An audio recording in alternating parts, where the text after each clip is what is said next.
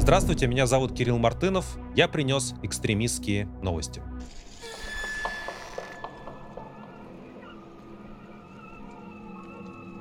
Я хочу обратить ваше внимание на новость, которую мы две недели назад пропустили, и что-то мне подсказывает, что она сейчас становится особенно важной. Это новость о том, что в одном из клипов, который был показан на канале TNT Music, закрасили радугу серым цветом.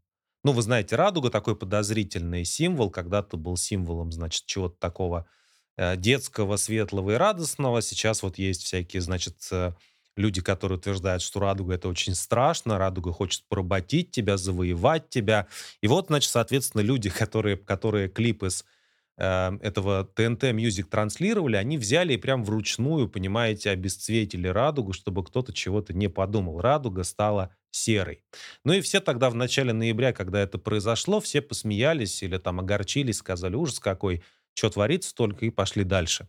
А сейчас, мне кажется, у нас а, постепенно становится, вообще это будет таким новым а, национальным, а, новым национальным проектом Российской Федерации закрашивание радуг, обесцвечивание радуг, превращение радуг в серые цвета.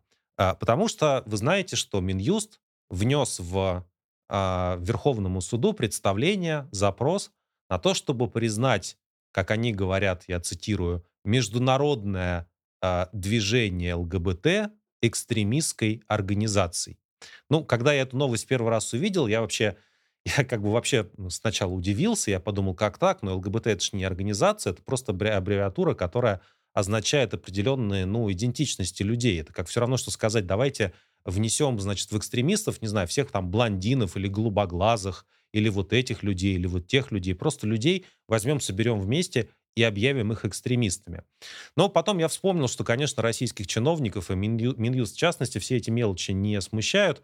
Они, в принципе, готовы в экстремистские организации вносить все, что угодно, все, что им не нравится. В принципе, это такой синоним, да, вот то, что не нравится российскому государству, это и есть экстремисты. Они по этим, по этим а, поводам тогда все очень смеялись, они уже внесли международное движение «Колумбайн», в э, реестр экстремистских организаций, предположив, что есть такая специальная, знаете, сеть э, как бы международных, значит, вот злодеев, которые устраивают массовые шутинги, расстрелы, да, людей в школах. Все это называется Колумбайн, и есть некая вот сеть, которую можно запретить и сказать, все, кто за Колумбайн, это все экстремисты, и вот они все объединены в какую-то структуру. Но здесь э, школьные шутинги — это, безусловно, преступление, тут вопросов нету, и хотя организации никакой нету, которая за этим бы стояла, и, соответственно, называть экстремистами тоже некого, но здесь хоть какая-то логика прослеживается, как и в признании, э, это такая более странная вещь, как и в признании экстремистской организации, так называемой АУЕ, то есть то, что называется, значит, арестантский уклад един. Там есть разные расшифровки, но мне кажется, это самое аутентичное. Вот понимаете, если вы верите, что арестантский уклад един, значит, вы тоже экстремисты, нужно проверить ваши татуировки и вас всячески за это наказать. Здесь тоже хоть какая-то логика прослеживается в том отношении, что да, это такая криминальная субкультура, но как криминальная субкультура и какое отношение она имеет к экстремистским организациям, это загадка. А сейчас российские власти делают прямо сразу 10 шагов вперед, вот буквально в эти дни, на этой неделе, они решили объявить, что люди, что сексуальные идентичности людей а, это причина для того, чтобы их объявлять, собрать их всех вместе и объявить их экстремистами.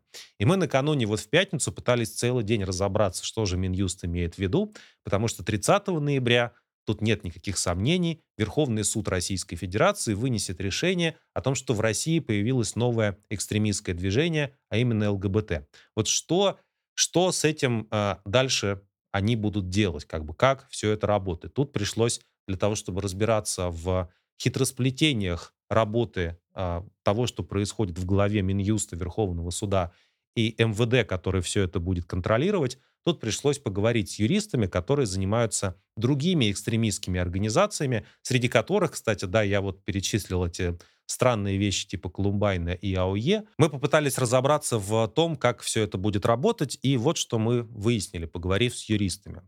А самое главное, что грозит теперь людям в России, это демонстрация символики экстремистской организации. Помните, как преследовали, например, сторонников Навального которого ФБК и прочие его структуры, да, тоже объявили экстремистской организацией. И если у вас, соответственно, есть некая символика, связанная с Навальным, с его политической карьерой, то вас в России могут преследовать, потому что вы экстремист, который показывает вот эту экстремистскую символику. Теперь, соответственно, могут преследовать за саму аббревиатуру. То есть, если вы используете четыре буквы после того, как Верховный суд это примет, да, все это случится, а, в декабре, по всей видимости, еще в этом году. Если вы используете аббревиатуру 4 буквы ЛГБТ, то и не пишите, что это организация, признанная в Российской Федерации экстремистской. Э, очень, конечно, веселая жизнь начнется у тех, кто будет на эти темы, там, не знаю, книги издавать или статьи. Так вот, если вы этого не делаете, вас могут преследовать, потому что вы используете экстремистскую символику. И, в принципе, визуальной символики тоже все это касается. Э, по всей видимости, радуга будет вне, вне закона, не зря же ее закрашивали в серый.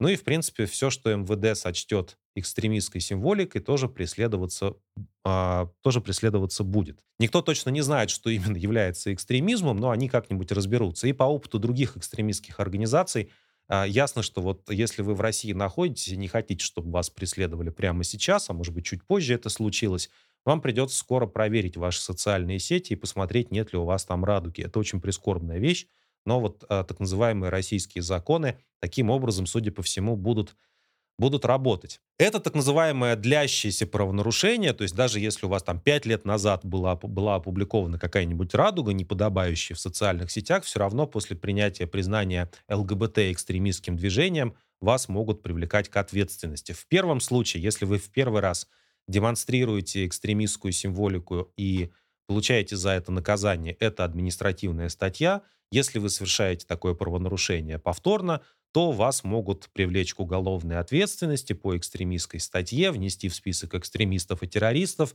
и посадить в тюрьму на срок до 4 лет. Значит, соответственно, если это вы сделали несколько раз. Я вот, э, когда про это говорю, я сходу даже не могу понять, с чем это сравнивать. Мы знаем много режимов, а, которые борются с а, геями, с лесбиянками и прочими людьми, которые не нравятся местным диктаторам. А, но сходу я не могу вот вспомнить ситуации, когда сама аббревиатура и символика тоже становилась неким неким поводом для вот такого рода наказаний, такого рода репрессий. Если вы знаете, с чем можно сравнить современную Россию и идеи Минюста современного, то напишите, пожалуйста, об этом в комментариях. И судя по тому, что нам юристы рассказали, если у вас, например, есть татуировка с радугой, то вы не поверите, если эта татуировка видна а, окружающим публично, если вы так пренебрежительно к общественному вкусу демонстрируете радугу где-нибудь на предплечье, то в этом случае вы тоже можете быть наказаны как экстремист, который демонстрирует экстремистскую символику. А, в принципе, да, вот э, результат всего этого законотворчества и всех этих замечательных идей заключается по большому счету в том, что Верховный суд на наших глазах запрещает радугу. А, мы живем в полном таком воплощенном абсурде, представить который даже еще несколько лет назад было просто невозможно. Да, такой сон э, стареющего чекиста, в, в главе которого все происходит каким-то наилучшим образом, и все постепенно возвращается в 1972 год, когда деревья были, значит, большими, а женщины прекрасными. Если вы чего-нибудь такое ЛГБТ организовали, то в этой ситуации вас можно, в принципе, и э, привлечь к уголовной ответственности сразу, как организатора экстремистской деятельности в рамках этого самого зловещего ЛГБТ. Тут никаких уже административных статей не будет. Тоже не, пока совершенно не ясно, как это будет работать. Но мы скоро увидим. Неясно, что, что именно можно организовать. По всей видимости, писать отдельно про геев или про лесбиянок и не ставить там звездочки о том, что они все экстремисты, все еще будет можно, потому что они не ЛГБТ. Ну, в смысле, они вот отдельно. Они не, не, не все четыре буквы, а только отдельные термины, отдельные идентичности. Тоже мы скоро узнаем, как все это будет работать, пока совершенно никому не понятно. Но и также не ясно, что все еще можно будет делать на территории Российской Федерации легально, если вы представитель ЛГБТ, вот точно никто не знает, где здесь граница между экстремизмом и просто какой-то частной жизнью. Э, очень скоро мы узнаем какие-то первые ответы на этот вопрос, и боюсь, что эти ответы будут не очень не очень приятными, не очень человеческими и показывающими довольно гнусную фашистскую сущность а, той власти, которая в Российской Федерации а, установлена. Я знаю, что под этим видео будут комментарии о том, что опять вы про своих, про свои ЛГБТ. Поймите, дорогие друзья, здесь вообще дело не в сексуальной ориентации. Здесь дело в том, что государство берет людей случайных, объявляет этих людей врагами и заявляет, что оно, государство, лучше знает, как каждый из вас должен жить.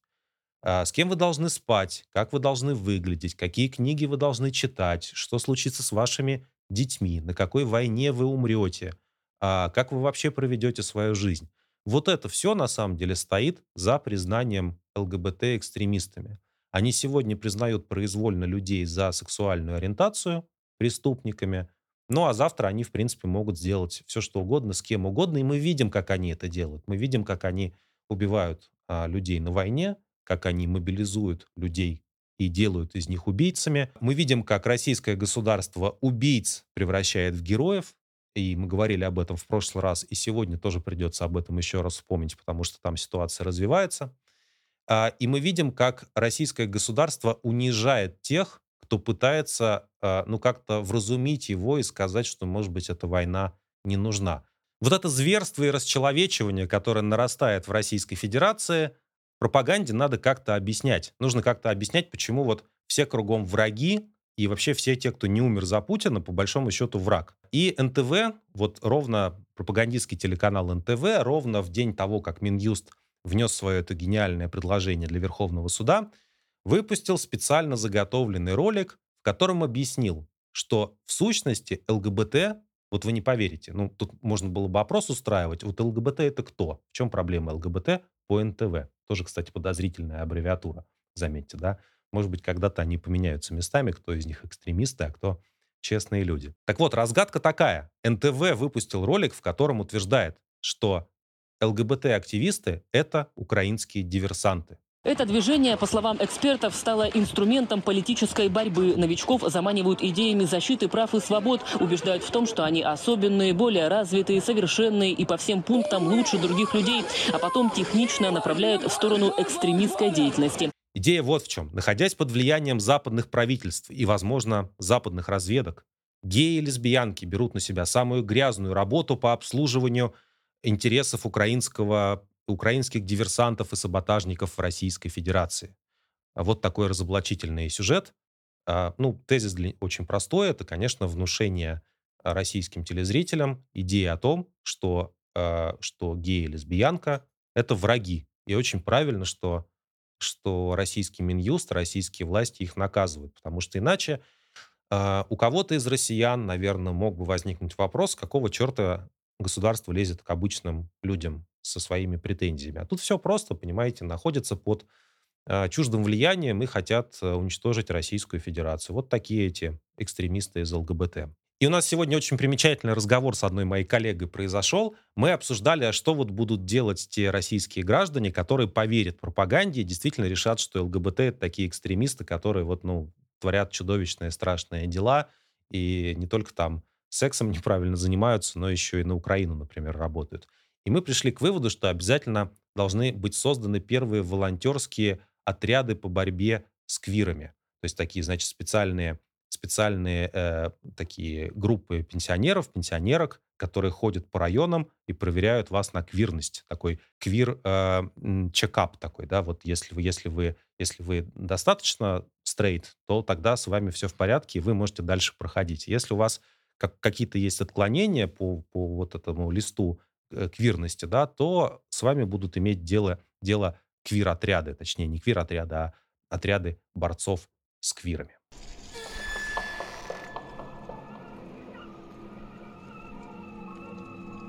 Как мы и предсказывали, российские власти очень сильно беспокоятся из-за женщин. Это всегда так бывает. Сначала ты беспокоишься вот по поводу, по поводу ЛГБТ, потом беспокоишься по поводу женщин и так дальше по списку. И на этой неделе очень громко прозвучало такая смелая идея сенатора от Челябинска а, Маргарита Павлова, которая заявила, что высшее образование переоценено. Тут, может быть, кстати, стоит согласиться.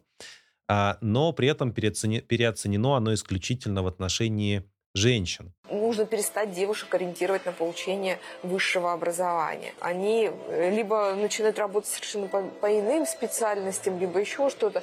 И вот этот поиск себя, он затягивается на долгие года, и в результате упускается вот эта детородная боитесь, функция. Вас... Потому что э, женщины, которые слишком беспокоятся по поводу образования и дальнейшей карьеры, они откладывают рождение детей на более поздний срок и в результате остаются без семьи. То есть не, поня... не выполняют, заявила Павлова, не выполняют свою основную женскую функцию. Женская функция заключается в том, чтобы, в том, чтобы рожать Путину новых солдатиков. Ну, естественно, к чему оно может привести? Это высшее образование, когда твой диктатор постоянно начинает новые войны, и страна оказывается в глубокой самоизоляции, экономика рушится. Ну и, в принципе, да, вообще, вообще э, женщинами в России пора что-то делать, как слишком много их, и слишком много они говорят.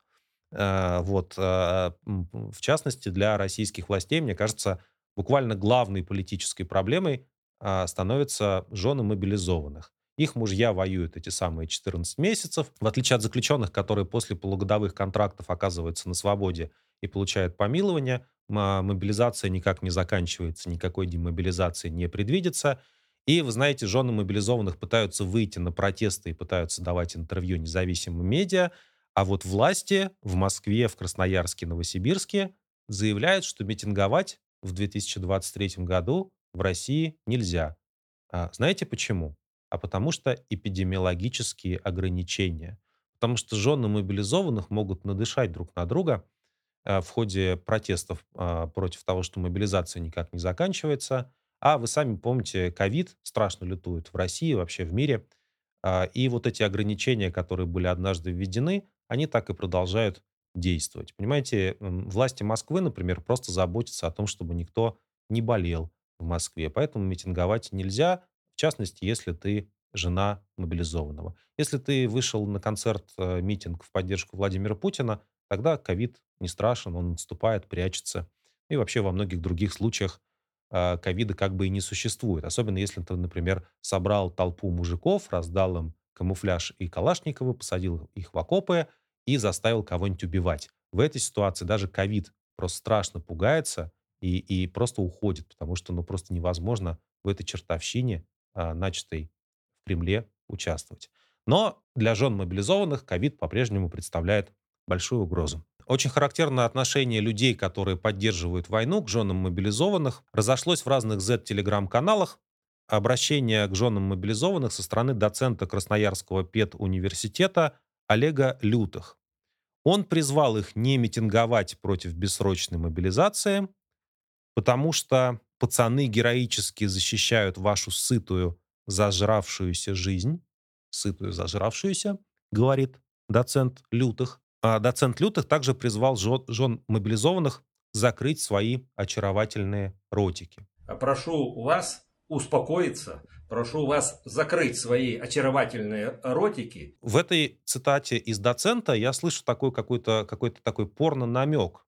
То есть, в принципе, доцент Лютых, может быть, что-то другое хотел вообще сказать по поводу всех этих женщин, но он сумел показать в своей, в своей цитате, в своем, в своем представлении таком сексуализированном, как сейчас говорят, про этих женщин, он сумел показать, как он на самом деле к ним относится. Он к ним относится как к некоторым ну, таким существам немножко второго сорта, да, вот у них такие очаровательные ротики, они что-то такое, что-то такое вот верещат или там лепечут этими ротиками. И вот эти ротики нужно просто закрыть. Еще можно сказать, там, знаете, смолой залить, еще там, значит, какой-нибудь, не знаю, кляп надеть. И вот тогда доцент Лютых будет просто в полном восторге от того, какие все молчаливые и послушные, как прекрасно все это время продолжается война и мобилизация.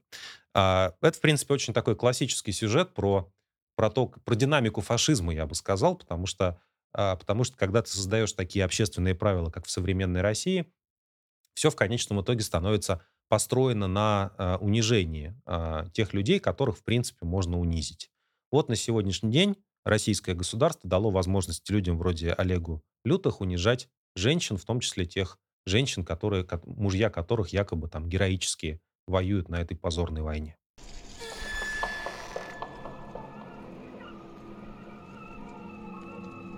Главная судебная репрессивная новость этой недели – это, конечно, приговор петербургской художницы Саши Скочеленко, которая получила аж 7 лет колонии за несколько ценников а, в магазине, на которых она нарисовала антивоенные лозунги, дала нашим согражданам антивоенную информацию. Случилось все это в начале войны. Она уже достаточно давно находится в следственном изоляторе. И э, сейчас, после того, как этот приговор а, вынесен против нее, она должна будет еще, если его не поменяют, да, она должна будет еще почти пять лет а, находиться в колонии просто за то, что она рассказала людям про какие-то новости о войне. А, наши коллеги из издания «Бумаги» поговорили с той женщиной, 76-летней, которая написала донос на Скочеленко и которая рассказывает всем, что она очень гордится собой, все она правильно сделала, хотя и признает, эта женщина признает, что, может быть, за какие-то бумажки дали многовато. Я вот никогда не понимал, как эта логика в голове у некоторых наших сограждан работает. С одной стороны, мы по справедливости вас посадим, но, может быть, 7 лет все-таки давать не стоило. Может быть, надо было, я не знаю, сколько дать. Вот сколько было, было бы справедливо, по версии этой пенсионерки, дать Скочеленко за то, что за то ужасное преступление, которое она сделала. Люди такие, они как-то, с одной стороны, наверное, очень добрые, но, с другой стороны, свирепые. Вот эта пенсионерка, наверное, у нее внучки есть, она их очень любит, и э, в семье у нее все замечательно, дай бог каждому, что называется. Но вот ее потенциальная внучка Скочеленко могла бы на свободе остаться, если бы пенсионерка была бы менее бдительный. Скочеленко произнесла, по-моему, очень сильное последнее слово в ходе, в ходе этих судебных заседаний. Она, среди прочего, говорит в нем, что следователь, который изначально вел ее дело, посмотрев на его материалы, посмотрев на то, что его заставляют собирать, какое обвинительное заключение его заставляют подписывать, он взял и уволился из Следственного комитета и, по словам Скочеленко, сейчас работает в военторге. А слова, которые он произнес при этом, не для этого я устраивался работать в органы. Ну, такие тоже люди бывают, хотя это по, по нынешним временам сам этот поступок этого следователя, это уже предельная нелояльность, и, наверное, этого человека теперь тоже могут преследовать, потому что отклоняться от фашизма и от такой тотальной поддержки войны не позволено никому. В прошлый раз мы в этом контексте подробно говорили про дело Владислава Канюса, который э, совершил чудовищное преступление против своей подруги, против своей девушки. А на этой неделе еще стало известно, что помилован российским президентом, помилован Сергей Хаджикурбанов, бывший милиционер, который а, сидел за организацию убийства Анны Политковской. И это какая-то беспредельное, вот совсем окончательное хамство, или даже, знаете, такой цинизм, когда людям, совсем вот тем людям, которые, которые представляют собой это государство, которые э, провозглашают, что они есть это государство, когда им совсем уже нечего скрывать. Политковская была убита в 2006 году, это, наверное, самая известная российская журналистка. Расследование шло очень долго и сложно. А, были суды присяжных. До сих пор не все про это дело установлено. И семья Политковской, семья Анны Степановны считает, что а, расследование нужно продолжать. Но все-таки а, одного, вот одна, одного из тех людей, которые, которых удалось осудить по этому делу, это как раз Хаджи Курбанов. Он должен был только в 2030 году выйти на свободу но российское государство в лице Владимира Путина взяло его и помиловало. И, по-моему, эта история вот про то, что новой газете и ее читателям, и ее журналистам, и живым, и мертвым, и Дмитрию Муратову, и Сергею Соколову, и всем остальным а, нашим коллегам, им дает такой вот прямо точный, конкретный посыл. Ребята, а, это государство вообще не для вас. Это государство для таких, как Хаджи Курбанов, для таких, как Канюс, для убийц, для насильников, для тех, кто готов ехать в чужую страну убивать людей. Другие люди, другие ценности, другие газеты, другая правда здесь, в принципе, просто не нужны. И э, кажется, российское государство очень, очень э, в восторге от себя, от этой своей новой роли. Понимаете, российское государство наконец-то наслаждается тем, что оно осталось самим собой, ему никто не мешает. Никто не мешает российским правителям делать то, что они всегда хотели преступления и беззакония. Ну и, и э, в отношении Хаджи Курбанова и семья Политковской и власти европейских стран сделали очень ясное заявление, что это просто беспредельный цинизм. Организатор убийства Анны Политковской э, Сергей Хаджи Курбанов, кстати говоря, награжден орденом мужества э, во время своего нахождения в так называемой зоне СВО. Ну, какие ордена, такие герои, в принципе, да, какая война, такие участники этой войны.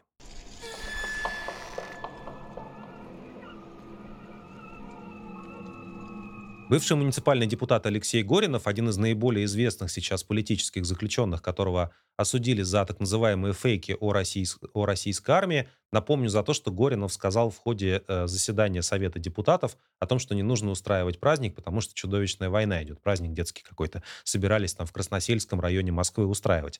Так вот, Горинов продолжает отбывать наказание в колонии, э, тоже, естественно, считается политзаключенным.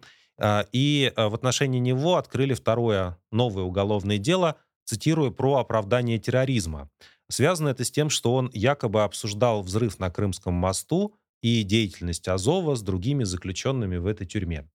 Меня всегда вот эта логика порождает. Я даже тоже не припомню, чтобы какие-то диктатуры, а, по крайней мере, из исторических книжек мне это неизвестно. Я, знаете, в другой диктатуре, ну, я жил, конечно, в детстве в Советском Союзе, но в другой диктатуре, кроме Российской Федерации, Э, мне как-то всерьез пожить еще не удалось, по крайней мере, во взрослом возрасте. Поэтому вот эта диктатура, она прям такая моя, близкая мне, и у меня другой диктатуры нету. И я сходу не могу сказать, а, в учебниках, повторюсь, об этом не было написано, придумала ли хотя бы одна другая диктатура историю о том, что вот смотрите, у вас уже есть человек, который сидит в тюрьме, и вы его уже осудили за слова и за то, что вам этот человек не нравится. Но лично Путину вот Горинов не нравится, и судьям путинским тоже этот самый Горинов как-то неприятен.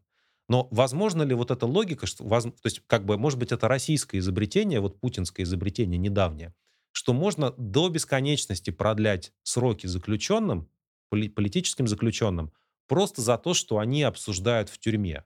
То есть ты сказал что-то в тюрьме, и тебе дают новое уголовное дело и новый тюремный срок, и так до бесконечности. То есть твои мысли преступления, они продолжаются даже когда ты в камере находишься с другими заключенными. Возможно, это все-таки ноу-хау такое, знаете, инновация Российской Федерации нынешней. А, это, конечно, вот действительно впечатляет, какие таланты все-таки пропадают, какой вечный двигатель политрепрессии они открыли, когда ты уже сидишь за слова и будешь за новые слова сидеть дальше, не выходя из тюрьмы. А, как многие говорят по этому поводу, такие люди, как Горинов, они находятся в тюрьме фактически столько, сколько жив Владимир Путин.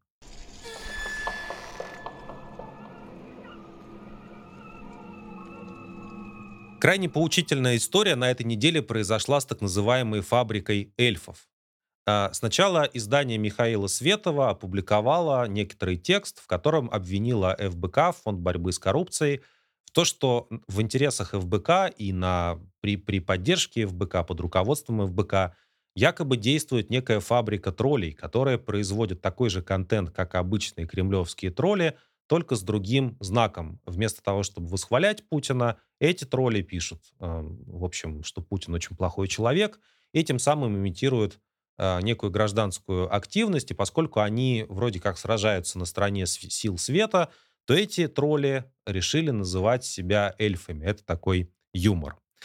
А, здесь есть сложная, здесь есть сложная а, конструкция, потому что, а, потому что из тех документов и из тех темников, которые были опубликованы на сайте Светова, участие в проекте конкретно ФБК никак не следует. А, нету явной связи между этой фабрикой троллей-эльфов и конкретно структурами Навального и Фондом борьбы с коррупцией в частности.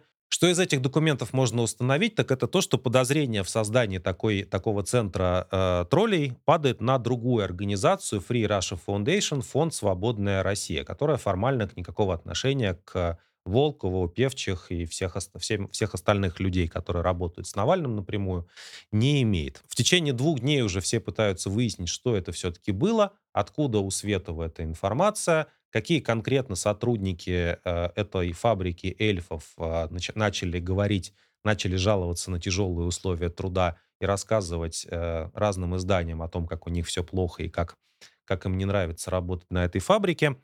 А, ну и в конечном итоге вот на сегодняшний день Free Russia Foundation в лице директора Центра стратегических коммуникаций этого фонда Егора Куроптева подтвердил эта организация подтвердила, что действительно они инвестировали деньги в создание такого рода, такого рода структуры, как ответ, по их словам, на вторжение Путина в Украину.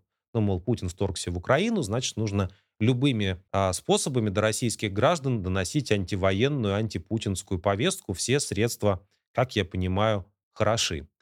Ну и по этому поводу возникла и продолжается большая общественная дискуссия. В принципе, можно ли использовать путинские методы против Путина? Да, можно ли создавать имитацию общественной активности россиян вот такими средствами? В тексте подробно описано, как, а, собственно говоря, этим так называемым эльфам, как им предлагалось писать по 120-130 комментариев а, в сутки, как им предлагали темы, которые они должны были отрабатывать, как они делали это в основном на тех площадках, которые полностью подконтрольны российским властям, таким как ВКонтакте, и как для этого использовались э, угнанные, заброшенные аккаунты ВКонтакте, в которых менялись имена, делались фейковые фотографии, и дальше большое количество россиян, взявшись за руки, писали однотипные посты э, против войны и Путина. Им ничего за это не было, потому что россияне эти жили в основном в Литве и в Грузии. Ну и вот, а, во-первых, да, здесь есть э, тяжелая судьба эльфа, то есть тяжелая судьба релаканта, иммигранта, который уехал в другую страну, который искал какую-то более-менее честную работу и который пришел в итоге работать вот на такую фабрику, где ему нужно написать 120 комментариев и где, в общем, к нему относятся, наверное, так же, как относятся к классическим троллям Вольгина, к, а, к той первой фабрике троллей, которую создал покойный Пригожин и на которую теперь все ссылаются. А условия труда этих людей были не очень хорошими и не очень хорошими остаются. И, в общем, мне кажется, этих людей использовали, потому что просто в эмиграции многим податься было некуда. Люди соглашались на любую работу, в том числе вот на такую. Не, удив... не удивлен, что мы в результате через полтора года об этом узнали, судя по всему, при посредничестве части недовольных сотрудников э, этой самой фабрики эльфов. Ну, а во-вторых, вот если вы меня спросите, что я думаю по поводу этих методов, мне кажется, это, это какой-то переход некоторой грани. Мне кажется, что как раз если использовать все, все те же самые методы, которые использует Путин против него самого, можно в конечном итоге довольно быстро самому превратиться в Путина. Потому что это очень часто так бывает, да, что мы начинаем бороться с злодеями, злодейскими методами, нечестными, лживыми методами, а потом сами тоже, в принципе, становимся, переходим эту грань и тоже превращаемся в кого-то, кто этого злодея напоминает. Да, вот ты убил дракона и сам стал э, драконом. Я думаю, что, я думаю, что все-таки российской оппозиции, нам всем, российским независимым медиа, нужно стремиться к тому, чтобы в России была честная общественная дискуссия, а не дискуссия двух категорий ботов, чтобы, знаете, не так, не так было, чтобы тролли и эльфы спорили друг с другом до, до бесконечности, а все-таки какая-то более более честная штука, а, в которой те граждане России, которые действительно выступают против Путина и войны, имели лицо, голос, ну и всякие прочие атрибуты вот а, нормального, нормального гражданина, нормального представителя гражданского общества. Тут, конечно, с этим есть проблема, потому что высказываться против войны, теперь уже и против Путина в России просто небезопасно, но в конечном итоге можно это делать анонимно на каких-то защищенных площадках. Все-таки боты для этого э, абсолютно и тролли для этого абсолютно не нужны. А то, что произошло с проектом Free Russia Foundation, по-моему, э, если уж они это подтверждают, что это их проект, по-моему, это все-таки скорее история про такую коррупцию. Коррупцию в широком смысле слова, когда коррумпированным оказывается а, общественное мнение, когда общественное мнение создается в результате некого фейка. И вы знаете, поскольку разборки в российской оппозиции всех интересуют гораздо больше, чем другие события из э, реального мира, то на этом фоне, на фоне публикации э, про э, фабрику эльфов, не очень сильно оказалась замеченной работа наших коллег, которая, мне кажется, а, ну, возможно, более серьезная, более масштабная уж точно.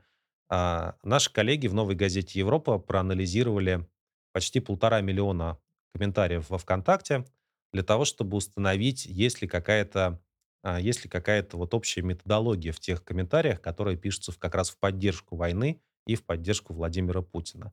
И выяснилось, что общая методология есть, и что э, на стороне Путина как раз работает действительно хорошо сконструированная тролль-машина по-прежнему, имитируя массовую поддержку россиянами этой войны. Почитайте исследования, а в этом видео будет ссылка на него.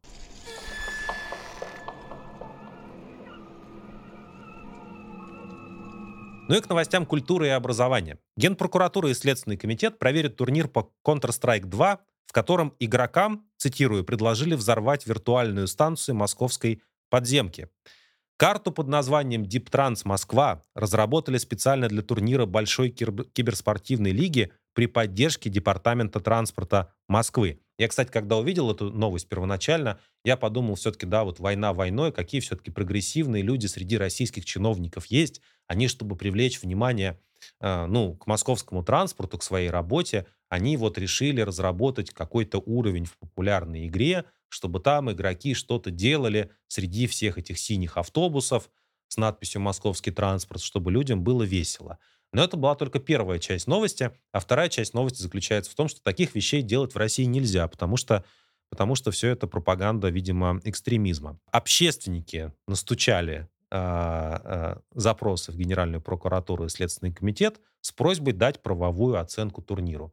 Э, это, кстати, старая тема, одна из моих любимых до войны. Помните, все люди, всякие там сенаторы, депутаты в Российской Федерации, они так все сидели, вздыхали в 21 году и говорили, все беды от компьютерных игр. Все зло мира, понимаете, происходит исключительно из-за того, что люди быстро кликают по мышке. Вот эти зл- зловещие люди, которые играют в стрелялки, это они виноваты в том, что Россия деградирует и человеческая цивилизация гибнет. Потом вот эти люди, которые э, о вреде видеоигр говорили, они сильно отвлеклись на ну, реальную расчлененку и мясорубку, которую устроил их президент. Они сидели и подписывали безумные законы, они а, оправдывали аннексию, они принимали в Российскую Федерацию оккупированные территории, они радовались похищению и геноциду украинских детей, и они довольно долго про видеоигры не вспоминали. Ну а сейчас, вот видите, все-таки общественники как-то, значит, поднялись и решили наконец-то вернуться к своему любимому занятию, убеждать нас всех, что во всех бедах человечества виноваты именно видеоигры. В частности, видимо, и в безопасности на московском транспорте тоже видеоигры виноваты.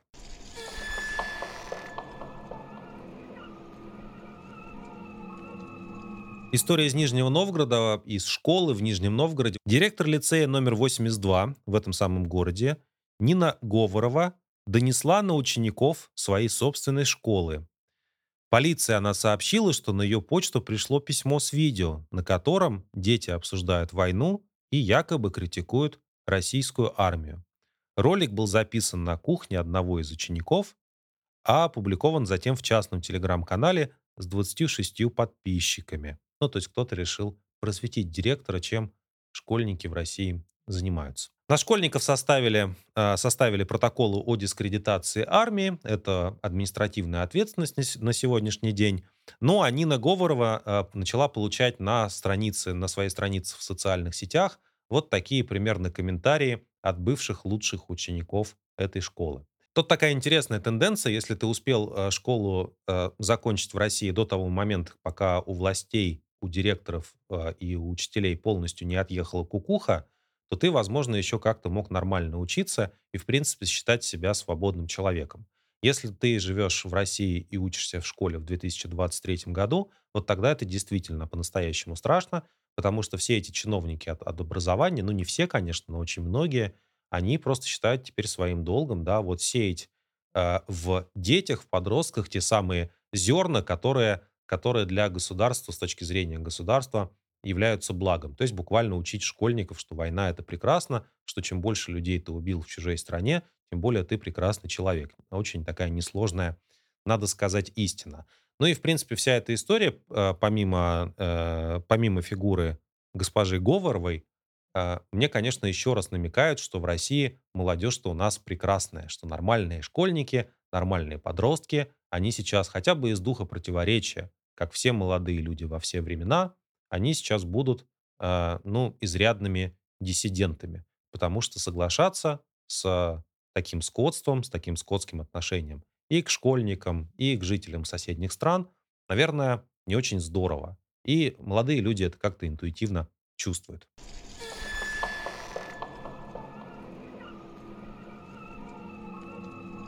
И последняя новость на сегодня. Есть популярный российский сериал вампиры средней полосы. В одной из серий, в одной из серий этого сериала главный герой видит подростков, которые пишут, которые пишут на стене граффити. А, на граффити сказано, да, значит, главный герой сначала он хочет этих подростков как-то отругать и наказать, и запретить им портить стены, Но потом, когда он видит, что подростки пишут на стене надпись «Юра, мы все проебали», он соглашается с этой надписью и говорит «все так, все так». На российском телевидении из сериала «Вампира средней полосы» удалили эту сцену, на что обратил внимание блогер Бэткомедиан. Если попытаться понять политический смысл происходящего, то получится, что российское телевидение сейчас исходит из тезиса о том, что, э, собственно говоря, месседжем, вообще надписью, которую подростки могут писать на стенах, должна звучать так «Нет, Юра, мы ничего не проебывали».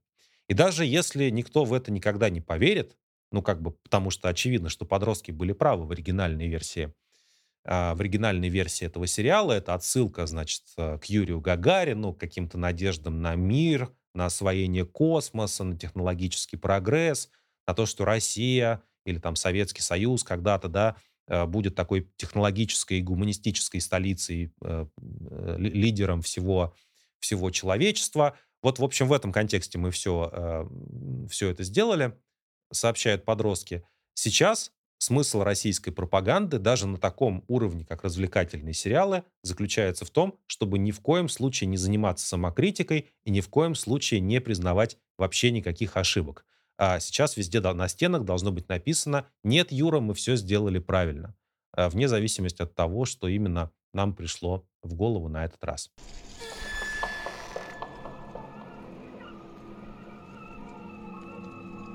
Это были ужасные новости. Если вам нравится то, что мы делаем, по традиции подписывайтесь на наш канал, ставьте лайк под этим видео. Я, кстати, восстановил свой старый телеграм-канал личный, в с которым я по-прежнему пока не знаю, что я должен делать. Раньше это был канал как будто бы про применение философии к политике, а сейчас у нас э, ситуация поменялась, и нужна какая-то новая концепция. Вот можете написать э, в комментариях к этому ролику, о чем писать телеграм-канале, о чем вы хотите, чтобы я написал.